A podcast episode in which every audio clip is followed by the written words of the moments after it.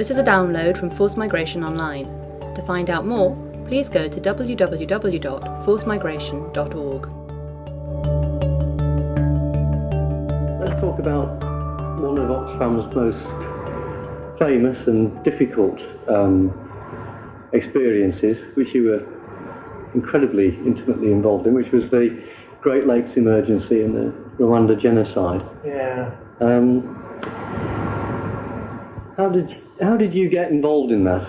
Um, I think I already said that in, uh, in mid 93 I took a job in Oxfam House. Um, and uh, my job title was Emergencies Officer. I was recruited by uh, one of the people who I persist in thinking of as one of Oxfam's great men, who's Nick Stockton, um, uh, who I think did a lot for Oxfam, certainly did a lot for me, um, and has remained a friend.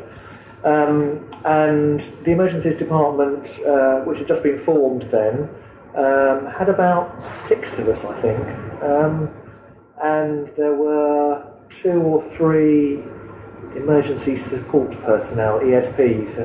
Um, just, just to give an idea of what's happened since. Yeah, when, when I left the humanitarian department at the end of 2004, there were, I think, 112 people in the department, of whom 48, I think, were HSPs, humanitarian support personnel by then. So uh, the, the, department and Oxfam's humanitarian work had grown enormously over that period, and I was, you know, privileged to be part of that, I suppose. Um, but when I came into the department, I, uh, I was the French speaker.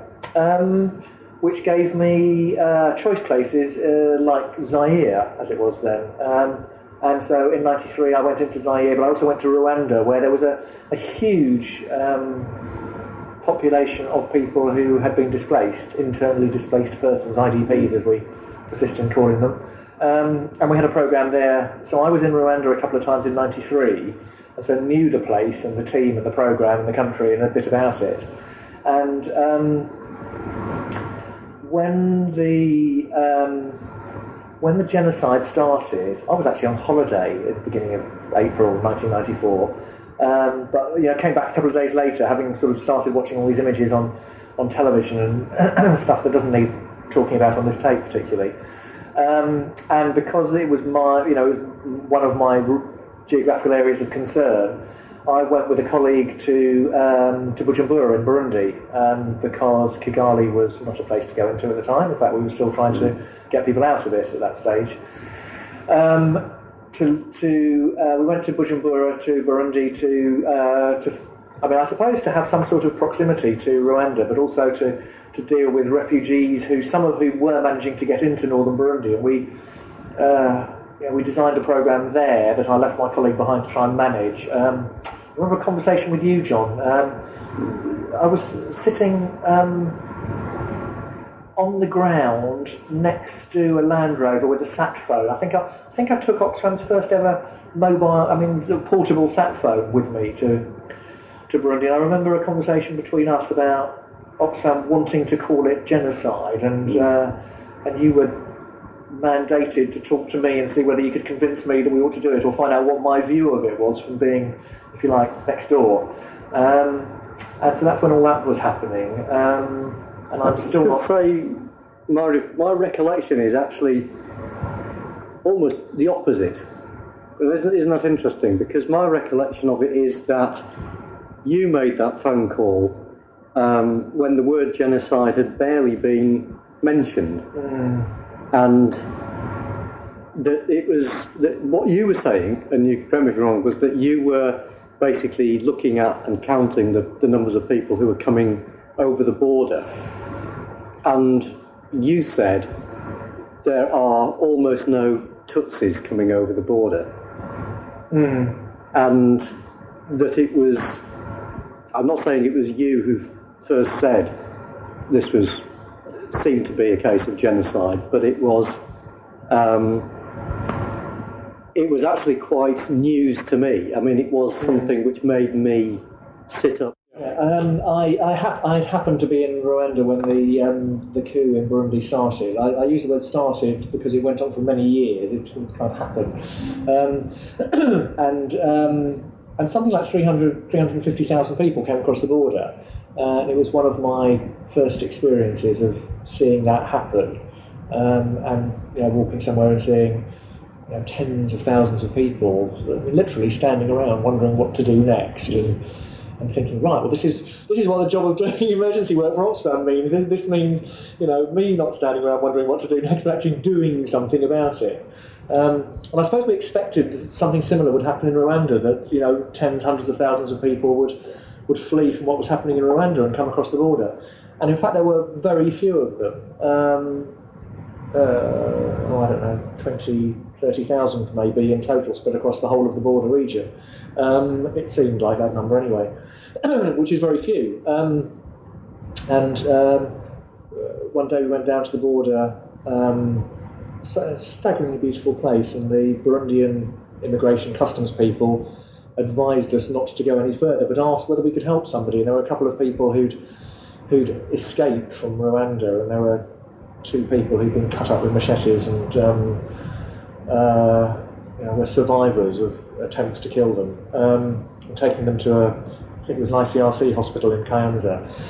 Um, sort of then beginning to realise what was actually going on, and um, it was at that time that, that Oxfam came out and called it genocide, and I, am sure I didn't start the word, if you like, but I probably provided the observation that, uh, that, that, set people thinking about it, maybe. Um, and I then came back to Oxfam House once that programme was sort of designed, if you like, and, and funded, and uh, and took up my post as emergencies officer in the humanitarian in the emergencies department.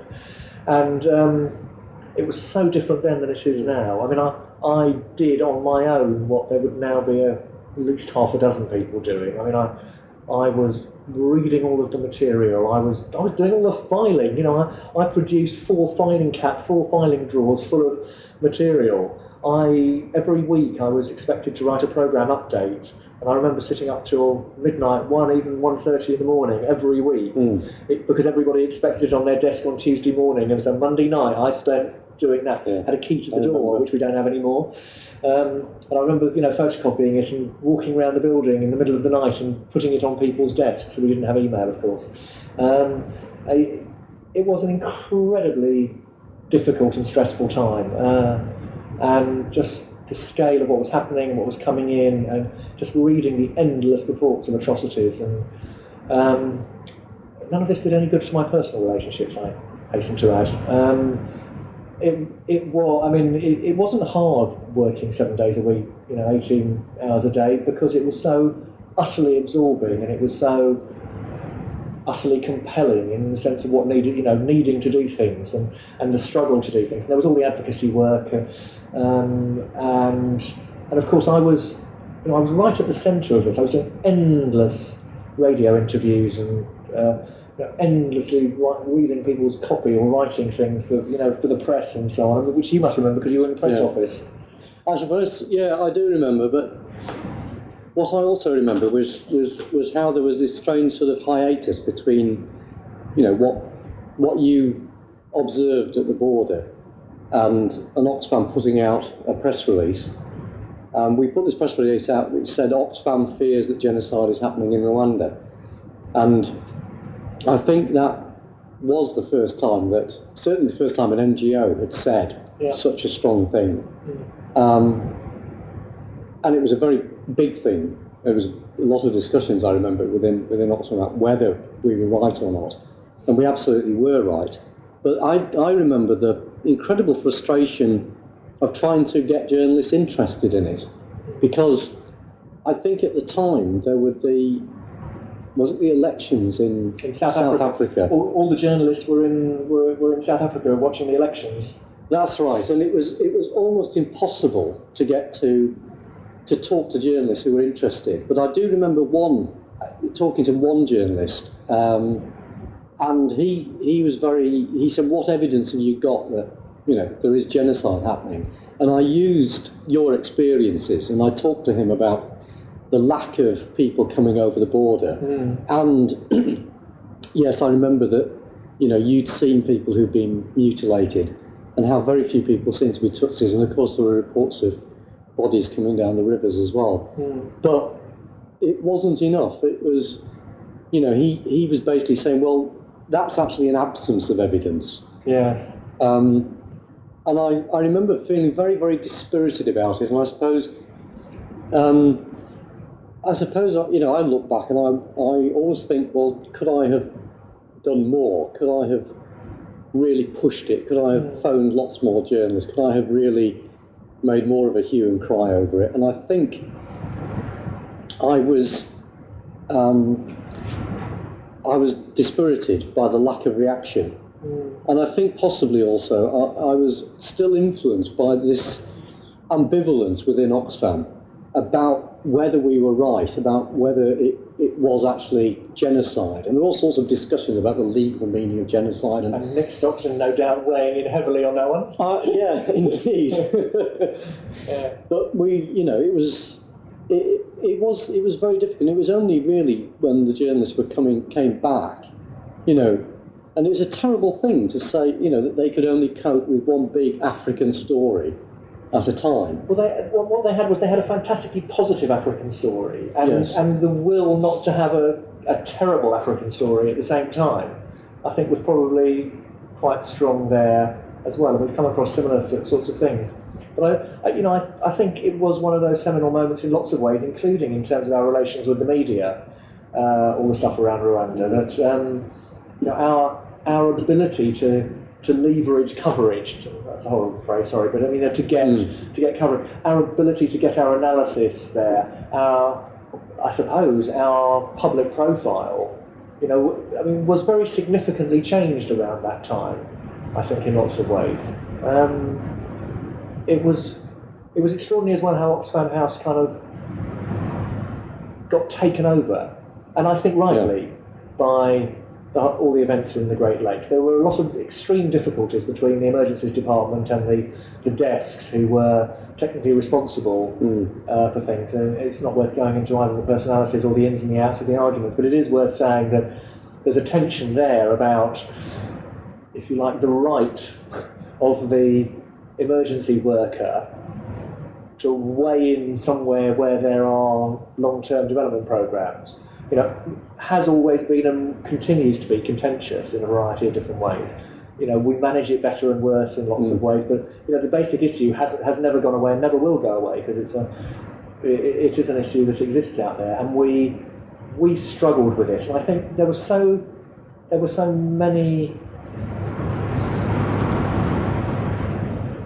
I'm looking for an adjective to put with the word emotions, and I can't mm. find one. There were so many emotions that we mm. were all living with in our different ways um, that made it really difficult you know, to knuckle down to to sensible yes. discussions. And I remember some extraordinarily unproductive discussions. I also remember some extraordinarily unproductive times sitting in these huge coordination meetings where you know I was kind of the centre of attention in a way because I you know knew most had been there. I mean, I, I, if you like, I, I was the person who was bringing most information into the meeting, mm. and having to do it day after day after day, and the ill discipline that we had in running it like that. I mean, you know, that's something mm. where we've changed mm. quite a lot. We, we've got that kind of thing much better under control now, so that there isn't this ability for you know Oxfam to pour a hundred people into a room, most of whom have no reason for being there you know, they can get the minutes afterwards or something, but you know, everybody had to be part of it. And those who weren't felt, frankly, felt marginalised, and I suppose in some ways they were.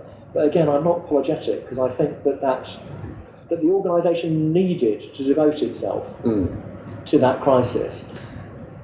I think when we tried to kind of ape that in a, in a way over the Balkans, I think we got it wrong and we did too much of that. Uh, we got carried away. But I think at the time of, of the crisis in the Great Lakes, we were right. Um, I remember you're right about the emotional stress. I mean, I'm not, you know, I was thinking, it brought it back as you were saying it, how first Anne Mackintosh came mm. out and had seen the most awful, awful things and had, you know, escaped finally across the border and had left people, friends behind. And um, there were our own staff still in inside Rwanda, in, in the capital, who were in hiding and almost impossible to know but absolutely impossible to know what was happening to them. But do you, do you, I don't know whether you remember in the relatively early days after I came back from, from Bujumbura, one of the things that was happening was that the deputy country representative, Anne's uh, deputy, Mm. was a woman called Esther Mujawayo. Yeah. And Esther and her family were taking refuge in a convent in Kigali. Mm. and we could sometimes get through on the phone. And I mean, those those phone contacts were very precious to us, and I'm sure they were to Esther as well.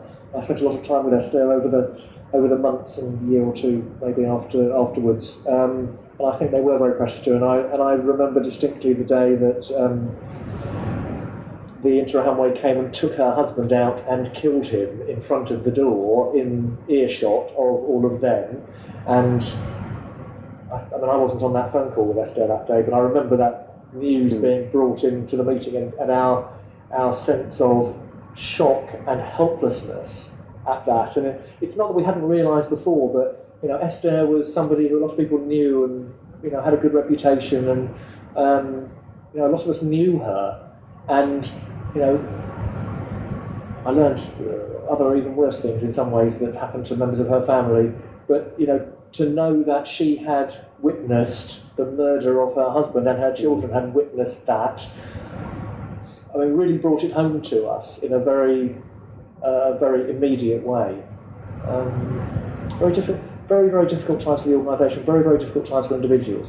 And Anne Mackintosh, who you mentioned, I mean, I, I haven't seen her for years now, but I know that for for quite a few years she had not got over that experience. Um, got an MBE for it, but whatever that does for you.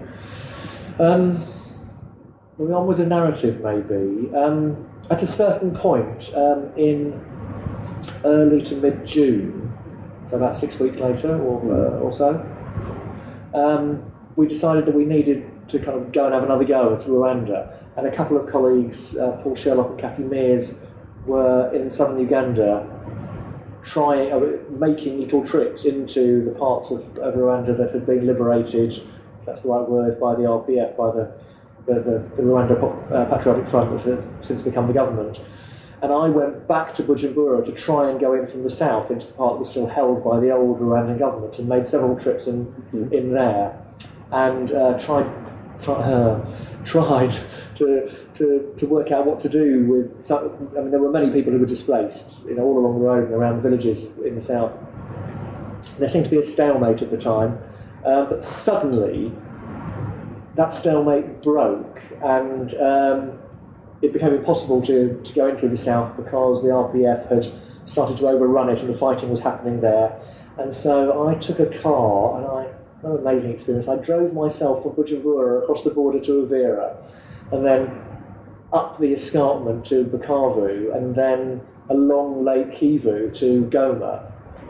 And we, one of our colleagues uh, was there, um, I suppose, on a sort of uh, learning exercise. She was a relatively inexperienced emergencies person, Anna McCord at the time. She, there, there was a little program. There were about 900 Tutsi refugees who were in a camp there. Um, one of the best refugee camps I've ever seen. It had so much attention at that stage. And she and I started going daily into Rwanda from, from Goma. And, uh, and in the end, I started going on, in on my own because it didn't feel safe enough. Um, for Anna to feel comfortable, I don't think. And um, getting within sight of Kigali one day and meeting the mayor of Kigali with his cronies. He's one of the people who's been at the genocide court in the uh, International Tribunal. Um, sort of fleeing from Kigali, and we could sort of see the city burning, sort of over the just over the hills. Uh, Finding people in the most extraordinarily appalling conditions. Um, many people who've been displaced for several years from the pre- from their previous displacement.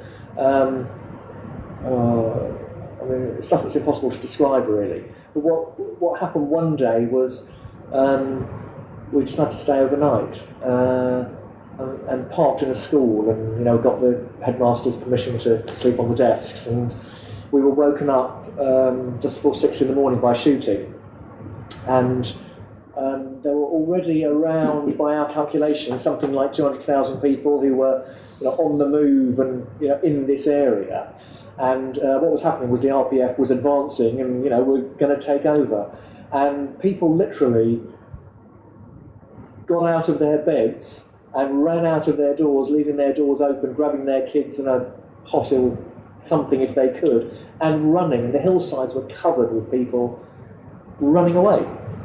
Um, and so I'm standing watching the numbers just grow in front of us. They had been 200,000. I remember every day that I could coming back and getting on the sat phone from my comfortable hotel in Goma, the, the Karibu Hotel, and um, getting on the phone to Oxfam House every day saying, you know, 200,000, 300,000, 400,000.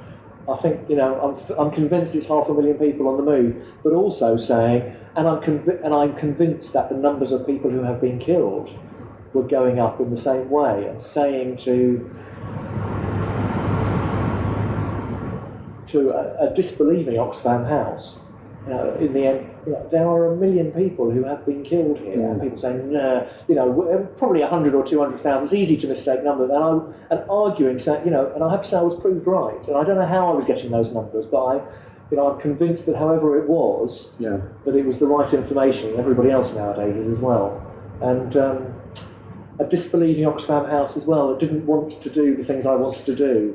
Again, I'm, uh, just uh, my recollection, um, and I don't know when this was, but I do remember you talking about, I think, 800,000. Hmm. And again, I, I my recollection is that you were talking about that earlier, hmm. and that again was one of the planks by which we argued that a genocide had occurred. Hmm. Because I think even at an early stage, you were saying there are no Tutsis here, hmm. and you had actually worked out, and I think to remember you actually said, I did it on the back of an envelope. Hmm. You had worked out or, or remembered what the population of Tutsis Yeah. was in Rwanda Yeah. previous to that, and you said there, there are no Tutsis here. Yes.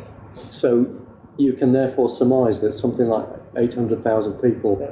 have been killed. And hmm. again, I think I remember saying that to journalists and, and just not getting, I mean, complete disbelief. There was no belief at all. And I had to say, incredible, isn't it? and they said, "How do you know? How do you know that? How do you know that?" And I said, "We're not because Maurice is there and he's not seeing any Tutsis, and there were eight hundred thousand in the country, and again, you know, they couldn't they couldn't accept that. It was Yeah. just a hunch.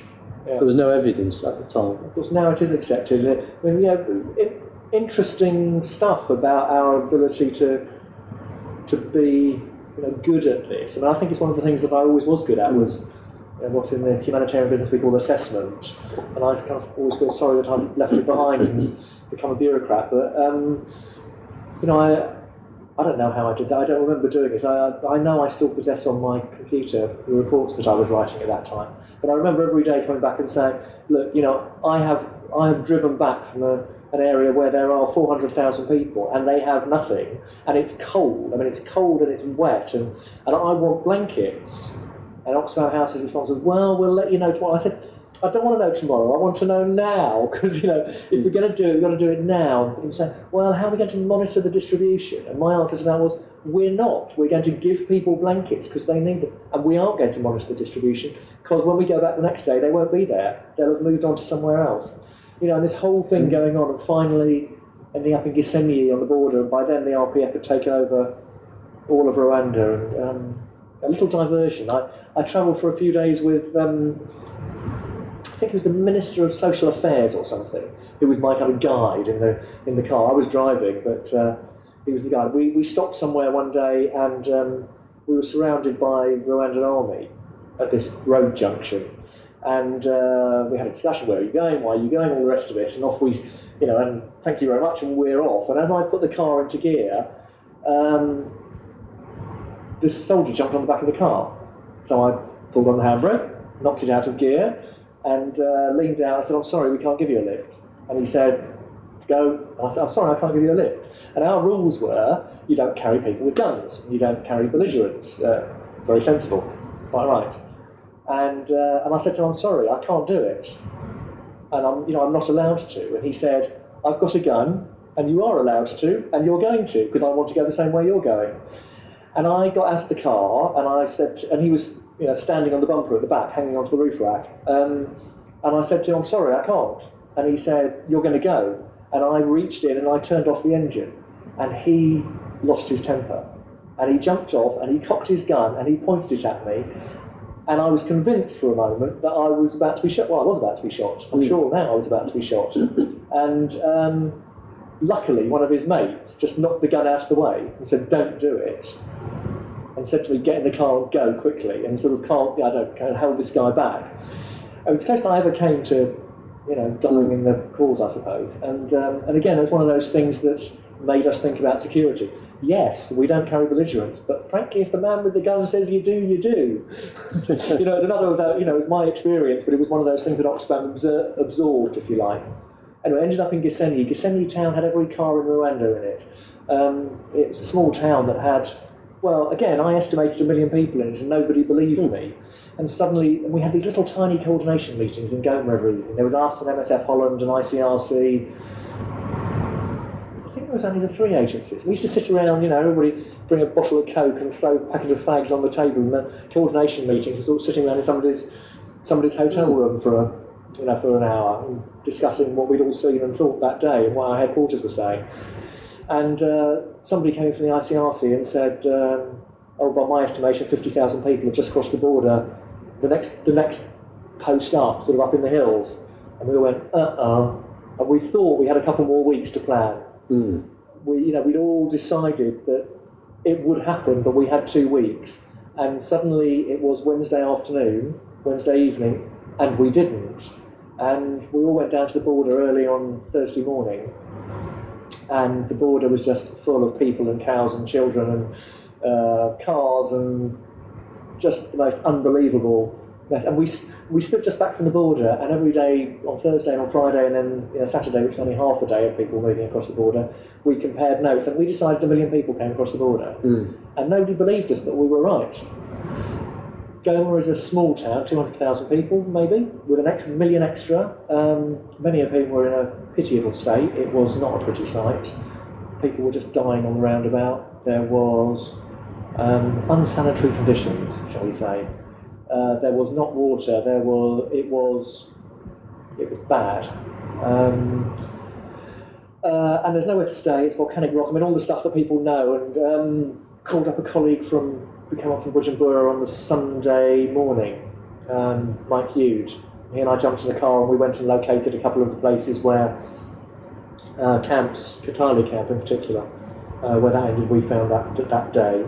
Um, and they turned into, you know, camps of 300,000 people. I mean, they're unbelievable size and unbelievably unsuitable places as well, uh, for a variety of reasons that aren't directly related to this kind of storytelling that we're doing. Um, and I stayed there and I did, uh, I don't know what I did, endless stuff all day. And then in the evening, getting on the sat phone and talking to Oxfam House, and then sitting down and writing a report and sending it off over, over the sat- satellite phone. And, um, and I don't know how many interviews I did, but I do know that they were continuous. I mean, I remember doing you know, evening television in New Zealand, followed by morning television in California. Kind of, you know, was, I, I have no idea how much I talked about that, and um, the journalists started pouring in, and I was doing lots of you know journalist interviews as well. I remember sitting down with three journalists, I think from the Daily Mail, the Daily Telegraph, and the Financial Times or something. You know, and they were another load who I'd insisted on talking to together because there were too many interviews to be done. And um, one of them asked me about, uh, I don't know, it was the Times, it wasn't the Financial Times. One of them asked me about the UN, how was the UN doing? And the UN, frankly, wasn't doing terribly well. And I said, um, well, not, they're not doing really, not, doing very well. And he said, what do you mean? And I said, well, they appear to only have one gear and it's slow. And it became a headline, and I got told off by Oxfam House for saying that about colleagues in the UN. And, um, Baroness, what's her name? Um, Chalker. Chalker, Lynda Chalker used used the phrase in Parliament a couple of couple of days later, and I got forgiven suddenly. But um, and and Oxfam House put a lot of pressure on me to stay because I was doing such a good media job. Um, program people were starting to pour in, and every day I said I can't do any more of this. I can't. You know, it was five weeks by then, and I said I can't do any more of this. And one day I got on I went down the airport, which I knew reasonably well. Mm. I knew that I knew the blokes who were on customs there because they'd been on the border into Rwanda before the border closed when everybody came across. Um, and uh, and I hitchhiked a ride on an empty ICRC plane, and they brought some food in, I think, and they were going back to Nairobi. Well, I could I had a choice. I could go to Bangui in Central African Republic, or I could go to Nairobi. So I chose Nairobi, not surprisingly. Um, and uh, the back of a Hercules they sat me in. It was empty, and there was only the pilot and the co-pilot and the navigator or whatever, and it was fucking freezing up there. And I spent the whole journey to Nairobi running round the back of this Hercules to keep warm. Um, and then I got myself, and I landed in Nairobi, and I bought myself a ticket on the plane back. And I, you know, I, I, I just know I did these things. I can't remember doing it. I sat around for hours in Kent in Nairobi airport until my plane left, and, and I and I got on the bus at Heathrow, and I got dropped at in Summertown. The bus came round Marston Ferry Road. They didn't have anybody to drop in in town. It was going round to Gloucester Green the, the easy way, and it dro- and I and I walked up to Oxfam House um, off the bus with my I know, rucksack or something, and um, and I walked in and I went upstairs to the emergencies department, and um, somebody who I'd never seen before looked up and said, uh, "Hello, can I help you?" And I said, uh, "Yes, I'm Maurice." and this woman said, "Oh, you're Maurice," and nobody knew I was coming back because I had just decided to call it quits. And and I think again there was stuff that Oxfam learned from that that you just have to care about people a bit better. And I know I was doing something that needed doing, but at personal expense to myself that at that point I could no longer take. And I'm still pleased that I didn't obey orders and I took it upon myself to get myself out of there because I it was a very traumatic experience and it's one that I haven't got over yet and I would have been worse had I stayed longer. I was at the end of my tether and I did um, I did 10 days of media work and then I went on holiday for three weeks, um, two weeks. And then went on with, you know, being part of it, you know, I suppose through until beginning of 96 or something. When you got back, I mean, you'd evacuated your yourself. Did, Yes. did you get into trouble for that, or did were people understanding? Uh, I don't think anybody dared say anything. I mean, I, in a way, I was. I mean, I. You know, it sounds an odd thing to say about yourself, but I mean, you know, I had done such a lot for the organisation that I was almost beyond criticism, and I was such a valuable resource. I mean, you know, I was one of a handful of people, and I mean literally a handful of people, maybe less than a handful, who had been inside Rwanda during the genocide, had watched the refugee movement, who had you know, reported on it on a daily basis as it happened, who'd been in Goma counting people across. I mean, you know, there, nobody else had done that. And, you know, I was an incredibly valuable resource to the organisation. And I was clearly so I don't want to use the word traumatized, but I was so overwrought and overawed by the whole experience that I think anybody who had tried to criticize me would have been more insensitive than it's possible to be and still be an, Ox- uh, uh, an employee of Oxfam.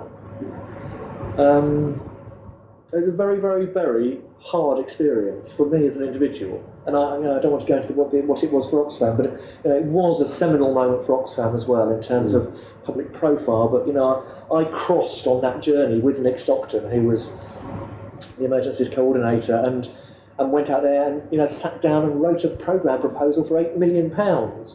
And you know, nobody had ever thought of doing anything like that on that scale before.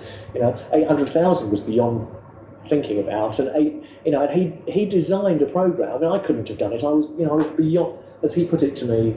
You know, I, my nose was too too close to the glass. I couldn't see what was going on anymore, and for that reason alone, I was right to come out. I mean, I'd lost my ability to to be an effective program person at that stage, and. Um, um, you know, Nick went in there, you know, fresh is hardly the word because he'd been working on it as well back at, back in Oxfam House, and you know, and he went and he shaped a program that changed the face of Oxfam's humanitarian work. Undoubtedly, it did, and, and we did a, an amazing job. Um, not just there, but you know, we'd be doing it on the Tanzania side, and we were doing it further south in Bukavu and Uvira and, Bud- and, and Burundi, and you know, we were providing clean water in a way that nobody else Yeah. in the world could manage to do for nearly a million people, and it was a fantastic thing to do. If you've enjoyed this download, you might like to listen to other podcasts of Forced Migration Online. www.forcedmigration.org/podcasts.